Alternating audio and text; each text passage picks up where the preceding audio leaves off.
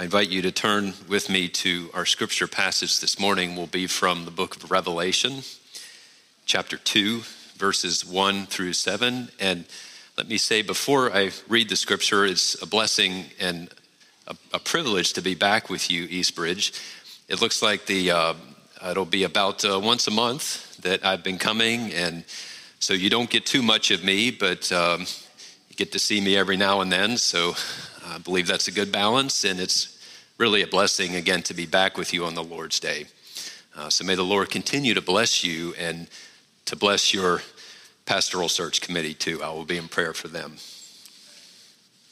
The Lord's word to us from Revelation chapter 2, verses 1 through 7. This is God's word. To the angel of the church in Ephesus, write the words of him who holds the seven stars in his right hand, who walks among the seven golden lampstands. I know your works, your toil, and your patient endurance, and how you cannot bear with those who are evil, but have tested those who call themselves apostles, and are not, and found them to be false. I know you are enduring patiently and bearing up for my name's sake, and you have not grown weary. But I have this against you, that you have abandoned the love you had at first. Remember, therefore, from where you have fallen, repent and do the works you did at first. If not, I will come to you and remove your lampstand from its place unless you repent. Yet this you have you hate the works of the Nicolaitans, which I also hate. He who has an ear, let him hear what the Spirit says to the churches. To the one who conquers, I will grant to eat of the tree of life, which is in the paradise of God. This is the word of the Lord. So, today, in this Lord's Day, you were perhaps not expecting to come and hear a sermon on Revelation. The book of Revelation is indeed challenging in some sections, but it is a treasure trove of encouragement and blessing and inspiration. I wish I had more time to explain this and to teach or preach from Revelation, but we have only time to focus on one passage this morning in chapter 2. I would have to say, on a personal note, that the book of Revelation has a special place in my life as a young teenager, uh, not a Christian, Revelation was one of the books in the Bible that the Lord used to turn me to, to Christ. Believe that. A young man who had never studied the Bible before, reading Revelation.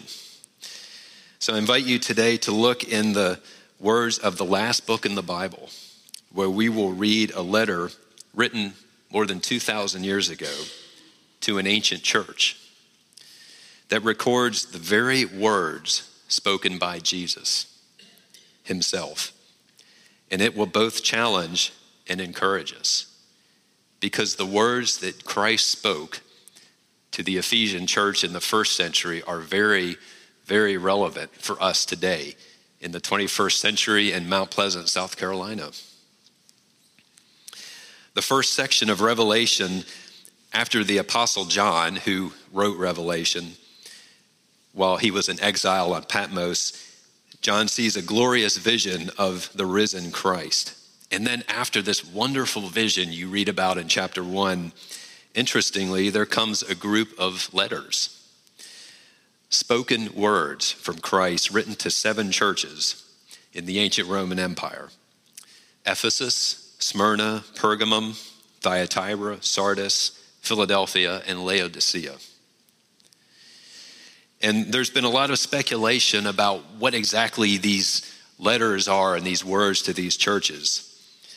But most commentators, and I would agree with this, that these were real life churches who received a unique message from Christ Himself for them and by extension for us too. Each of the letters is very personal, and you've probably picked that up as you read through as I was reading the passage.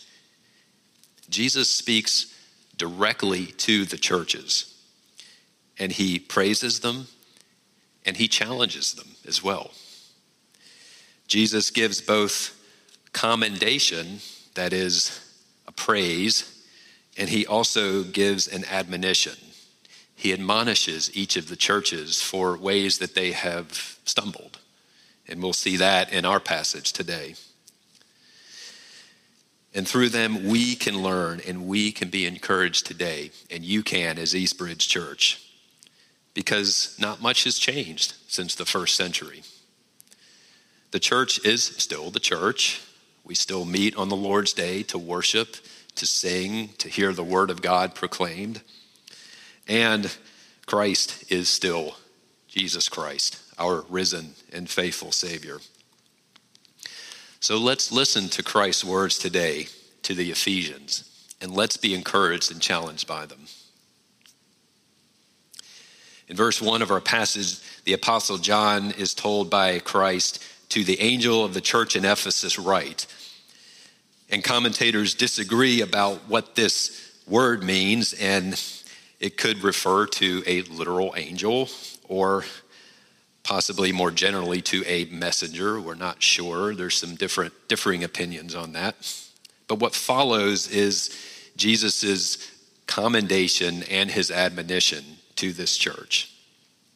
The same, by the way, the same Ephesian church that you read, the book of Ephesians, was another letter written to this well known church.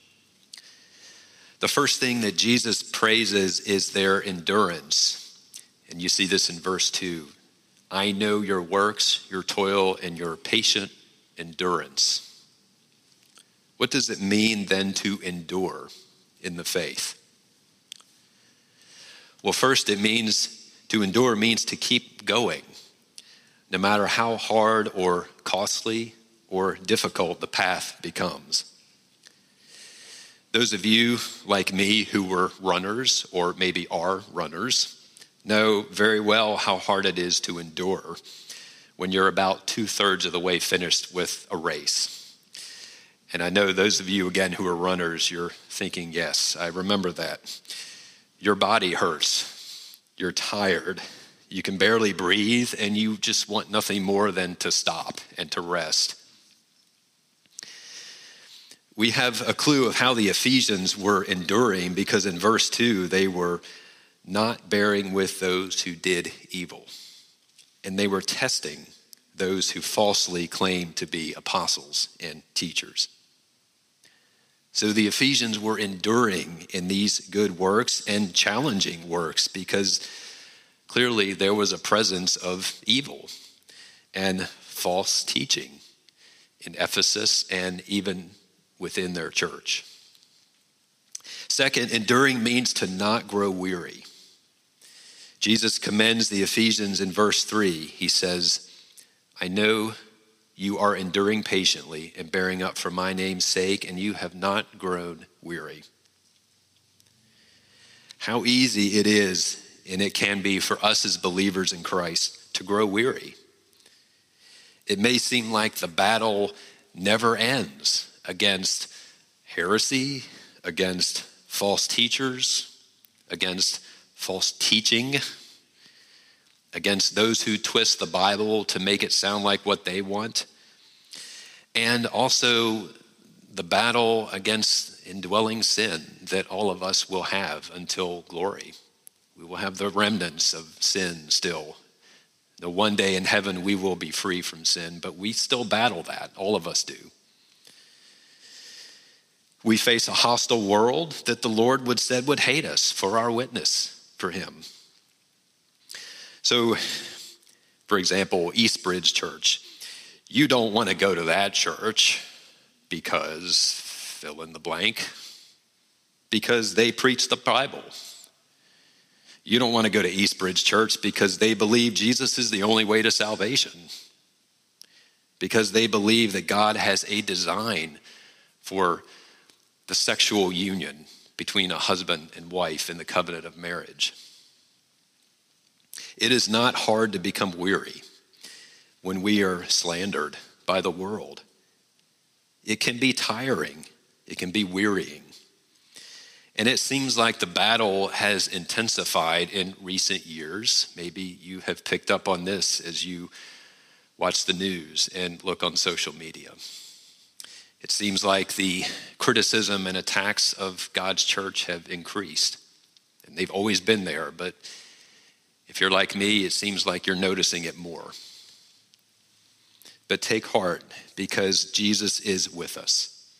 He has won the victory, He has endured. So trust Him and endure with Him. Jesus also praises the Ephesians because they opposed false teaching. In verse 6, we have a curious passage. Yet this you have, you hate the works of the Nicolaitans, which I also hate. So Jesus commends the Ephesians for opposing a group called the Nicolaitans. And we aren't sure exactly who this group was, but we can conclude that they were a heretical group spreading unbiblical teaching within the church and probably outside the church as well, and possibly to other churches in the region close to Ephesus. And this is a sign of a healthy church. First, not to tolerate false teaching, to recognize it, and then to test those who claim to be teachers. You do this also, Eastbridge Church. You discern and test Bible teachers and preachers to see if what they teach aligns with Scripture. And your elders, your session has a particular charge from God uh, to do that, to discern and to be wise about teaching and teachers. Looking carefully into God's word to see if that preacher what he says truly aligns with what the Bible says and teaches, or if he puts forth his own opinions about things. So Jesus' words are unmistakable here. He hates the Nicolaitans. And whoever this false group of teachers, group of false teachers was, not much has changed again. Because today, as you know, there are so many ways that false teachers can gain a platform the internet and social media are fertile grounds for bad theology, bad teaching. I'm sure you've seen this on Facebook and even more so on YouTube. I have. Maybe you've encountered something on YouTube or, or social media and thought, who is this person and who gave him a platform to teach this? That has been an experience of mine, especially, particularly on YouTube. And today it is very easy. You just create a blog, you create a Facebook page, a YouTube channel, and there's your platform. And somehow the Nicolaitans had infiltrated the Ephesian church, even in the days before social media. This is why we in the church must be vigilant and we must be on our guard about false teachers. It can be very subtle at times to recognize them. That is because false teaching often has the appearance of truth in it. C.S. Lewis once quoted in one of his books that by mixing in a little truth, they made the lie far stronger. It sounds biblical on the surface, but once you dig a little bit under the surface, you start to see that something is not right with this. Jesus also commends the Ephesians for testing those who claim to be apostles.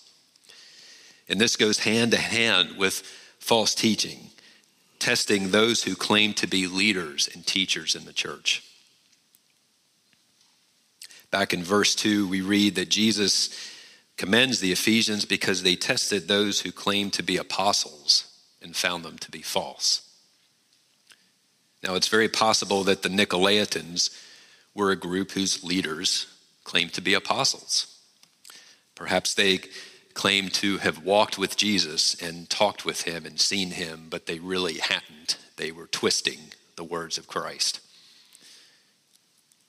And there are several ways as we think this morning about how we, how you as believers, how we as the church test uh, for false teaching and false teachers. And the first test we give on our checklist, on your, your checklist, is Does what they teach align with the Word of God? That may seem painfully obvious to you, but that is the first place we start, is God's Word.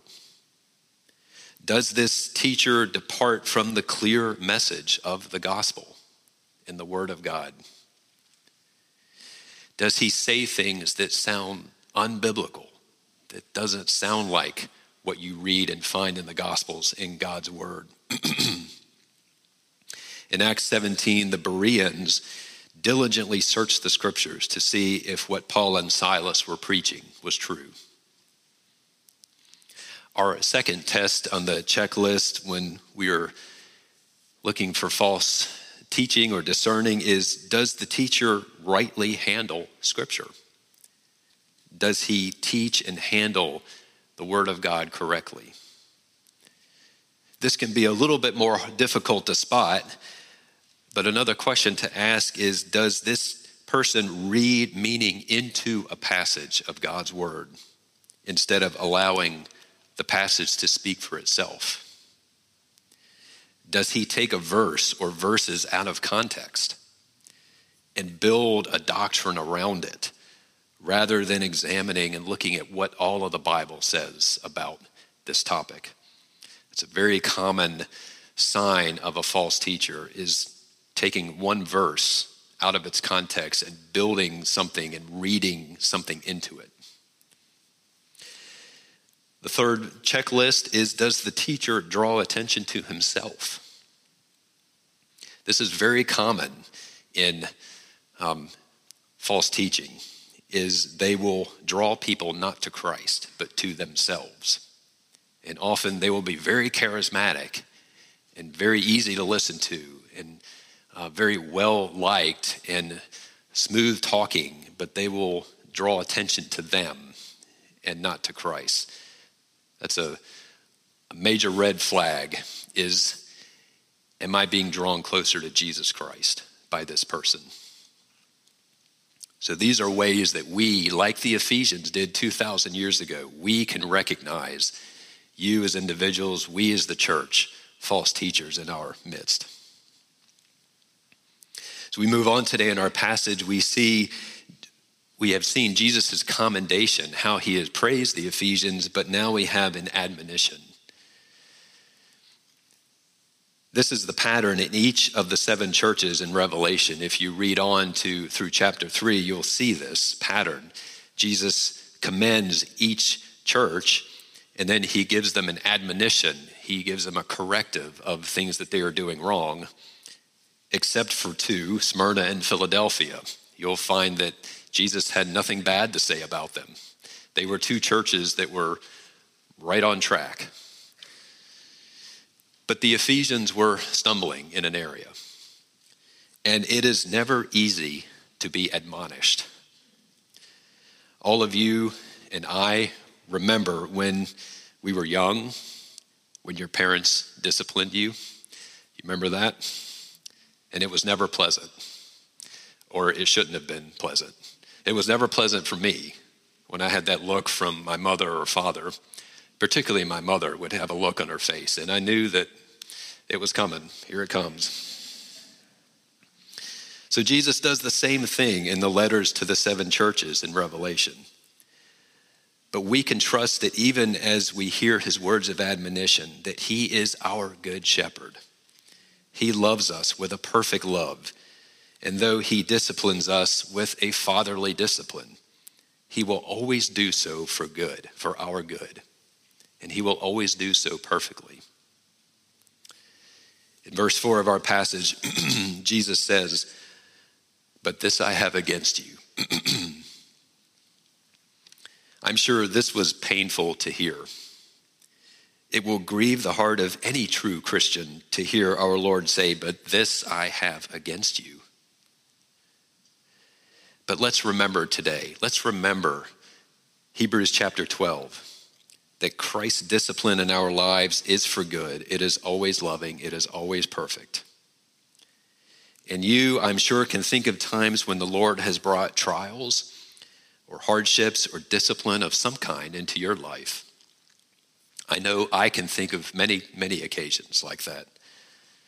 But I'm also certain that you can look back on those difficult times and see how you grew in your faith, how the Lord made you more and more like Christ in the image of our Savior, how you saw your sin more clearly and you wanted to put it off and put it to death, and how you grew closer to God through that trial and that difficulty. Hebrews 12 11 says, For the moment, all discipline seems painful rather than pleasant, but it yields peaceful fruit of righteousness to those who have been trained by it. That is God's promise to you and to me.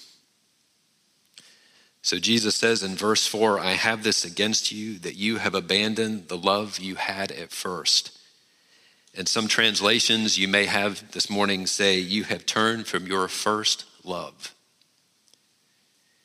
The Old Testament is full of examples of people, particularly the kings of Israel and Judah, who turned from their first love, who turned away from God. And think of Ahab or Manasseh, evil kings in the Old Testament. But how does God how does the Bible describe Josiah, the king of Judah, who was probably the godliest king of all? It says that he did not turn to the right or to the left. So, not turning to the right or to the left. This is an excellent description of a believer not turning away from his first love. from the love he had at first. So, what happened then in Ephesus, and what can cause a church to turn away from their first love? We're not sure for certain what happened in Ephesus in the Ephesian church, but we can draw perhaps some conclusions from the times they lived in. Much like today, there was pressure from the culture on those who professed faith in Jesus. The Romans at that time did not recognize Christianity as a religion as it did with Judaism. Judaism was not an official religion in the Roman Empire, but it was recognized by the Roman authority and it was given some legitimacy. But Christians had no protection like that. My wife and I recently watched a video series on the seven churches in Revelation, and the presenter described how it would have been difficult for Christians to join trade guilds in their cities. And certainly the church, as today, would have been full of workers and craftsmen and laborers because the guilds were, in a sense, dedicated or sponsored by pagan gods and goddesses in those days. They were patrons of the trade guilds. So when you went to a guild meeting or a meal, the meal and probably the prayers would have been offered in the name of the god or the goddess. Imagine how difficult this would have been for the Christians in those days to come or maybe to have to refuse to go and to face that pressure from them. Even if it costs us our lives, let us not abandon the love we had at first for Christ. We can be certain that the one true, ultimate first love of any Christian or any true church is love for Jesus Christ, for his person, for his word, for his great work of salvation through faith alone. First, our love for Jesus is a love for his person for who he is. He is truly the Son of God, second person of the Trinity, who became incarnate for us, taking on to himself a fully human nature without sin. It is love for him as our good shepherd, how he loves and cares for us like his sheep, like a true shepherd. So reflect on that today of how Jesus is your good shepherd and your risen Savior. Second way we don't turn away from the love we had at first for Christ is we show a love for Christ in His Word. Is the Word of God first and important in your life? in your family's life, in this church. As I've had the privilege of worshiping you, I see that the Word of God is held high in Eastbridge Church, and for that I commend you. Is God's Word the standard of your life, or is it merely something to briefly read during Sunday morning? These are all questions we need to ask ourselves. Thirdly, our first love, our first love for Jesus is a love for his work of salvation. Jesus said in John 6, All the Father gives me will come to me, and whoever comes to me, I will never drive away. Matthew 20, 28 says, The Son of Man came to give his life as a ransom for many. And Romans 5, 8 tells us that while we were still sinners, Christ died for us. Does this fire your spirit with love for our risen Savior? Is knowing Him greater than knowing or having anything else in the world? These are all good questions to ask ourselves so that we do not turn away from our first love as believers. Now, it's true that many people claim to love Jesus today, but do we truly love him for who he is?